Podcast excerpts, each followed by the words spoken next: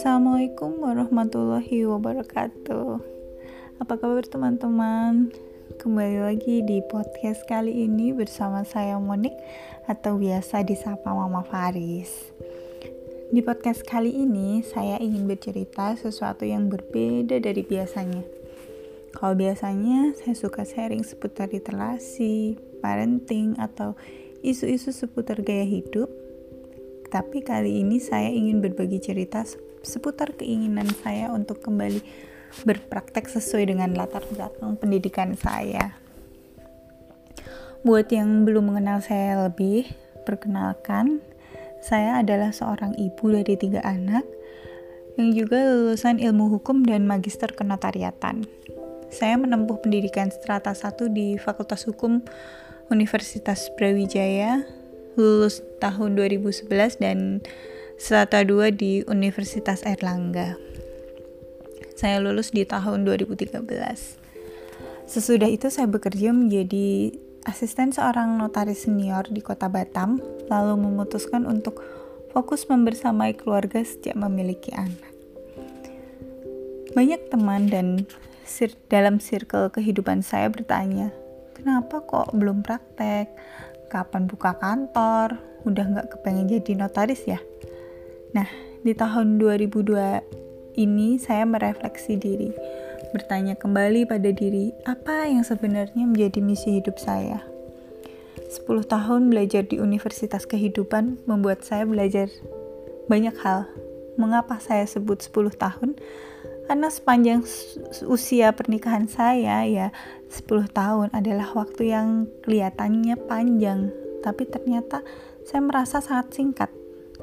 Semenjak saya menikah, saya merasa punya kebebasan untuk memiliki pendapat sendiri, memilih apa yang menjadi prioritas dalam hidup dan menerima diri saya seutuhnya. Sepanjang saya belajar, kemudian saya memiliki pemahaman ternyata menjadi perempuan dengan banyak peran itu tidaklah mudah. Hal yang kelihatannya sepele, tapi tidak pernah saya bayangkan sebelumnya. Iya, dulu sebelum menikah, saya hanya punya mimpi untuk mengejar cita-cita, menjalani apa yang saya impikan. Perlahan hingga di penghujung masa kuliah strata 2, saya berjumpa dengan jodoh dan berkontemplasi lagi dengan diri saya. Banyak sekali tantangan dan pilihan yang harus saya hadapi dalam hidup saya. Namun saya memiliki keyakinan apa pun yang terjadi pada kehidupan saya adalah sebuah proses untuk menuju kualitas diri yang lebih baik. Oke, okay. back to topic. Ketika bertemu jodoh, ternyata apa yang saya pikirkan sebelumnya ambiar. Lalu saya merenung dan menyusun strategi ulang ketika kita memutuskan untuk menikah, berarti ada banyak hal yang perlu diperhatikan dan dipertimbangkan. Dulunya yang ada dalam pikiran saya hanya sesimpel oke, okay, setelah lulus kuliah kemudian saya akan menjalani proses belajar yang panjang untuk mendukung kemampuan saya sebelum berpraktek mandiri atau menghandle kantor sendiri. Eh, ternyata apa yang saya hadapi kala itu tidak sesederhana itu.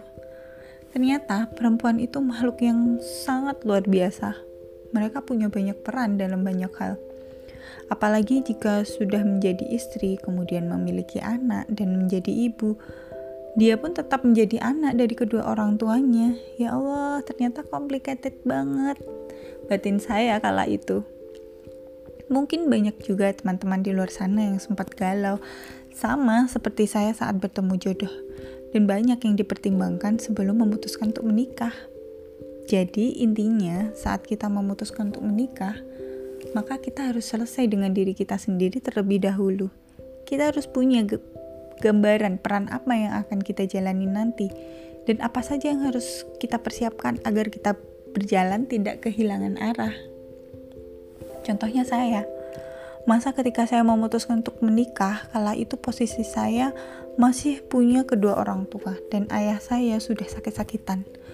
Kemudian saya masih menjadi mahasiswa tingkat akhir di perkuliahan strata 2. Calon suami saya baru saja dimutasi ke kota Batam. Menjalani peran sebagai anak dan istri ternyata tidak mudah untuk dijalani. Rasanya setiap episode kehidupan saya harus bongkar ulang strategi untuk menjalani perjalanan ini hingga bisa sampai garis finish. ya namanya juga kehidupan tempatnya bersusah-susah tapi kita harus memastikan segala upaya kita ini mendapat ridho kan dari Allah nggak ada manusia yang baik-baik saja di dunia ini semua sedang berjuang dengan ujiannya masing-masing. Sama halnya dengan saya dan teman-teman tentunya. Mungkin teman-teman pernah terbersit pikiran kok enak ya si A kayak gini? Si B kayak gitu. Ya kan sejauh mata memandang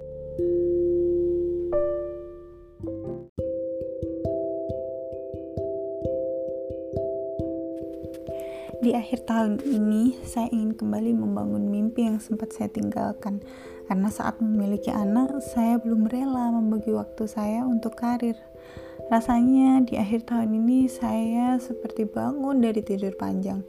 Apalagi setelah bertemu dengan beberapa orang tua di parent club yang juga memberikan semangat untuk menjadi versi terbaik dari diri kita.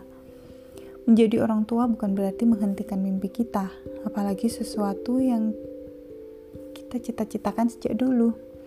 Menjadi notaris adalah cita-cita saya karena secara tidak sadar saya sudah kecemplung di dunia ini sejak masih duduk di bangku sekolah. Ayah saya adalah seorang notaris dan saya senang sekali membantu beliau dalam pekerjaannya. Bertemu dan belajar bersama banyak orang merupakan sebuah ruang bertumbuh untuk saya. Dan di akhir tahun ini saya ingin perlahan mengejar mimpi saya kembali Alhamdulillah anak-anak sudah makin besar dan mandiri sehingga saya pun bisa bertumbuh beriringan bersama mereka. Menengok ke belakang saya suka nggak pede untuk comeback padahal kepercayaan diri salah satu modal penting selain kompetensi loh. Jadi buat teman-teman yang ingin kembali meraih mimpi, yuk saatnya kita sama-sama ningkatin kepercayaan diri. Yuk kita kepercayaan diri kita supaya makin bersinar melihat peluang.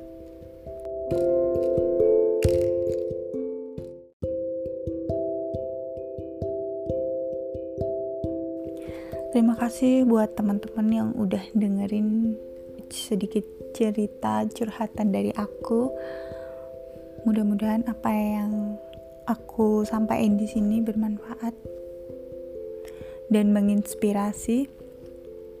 Sampai jumpa di podcast yang lainnya dengan tema-tema yang tentunya lebih menarik lagi.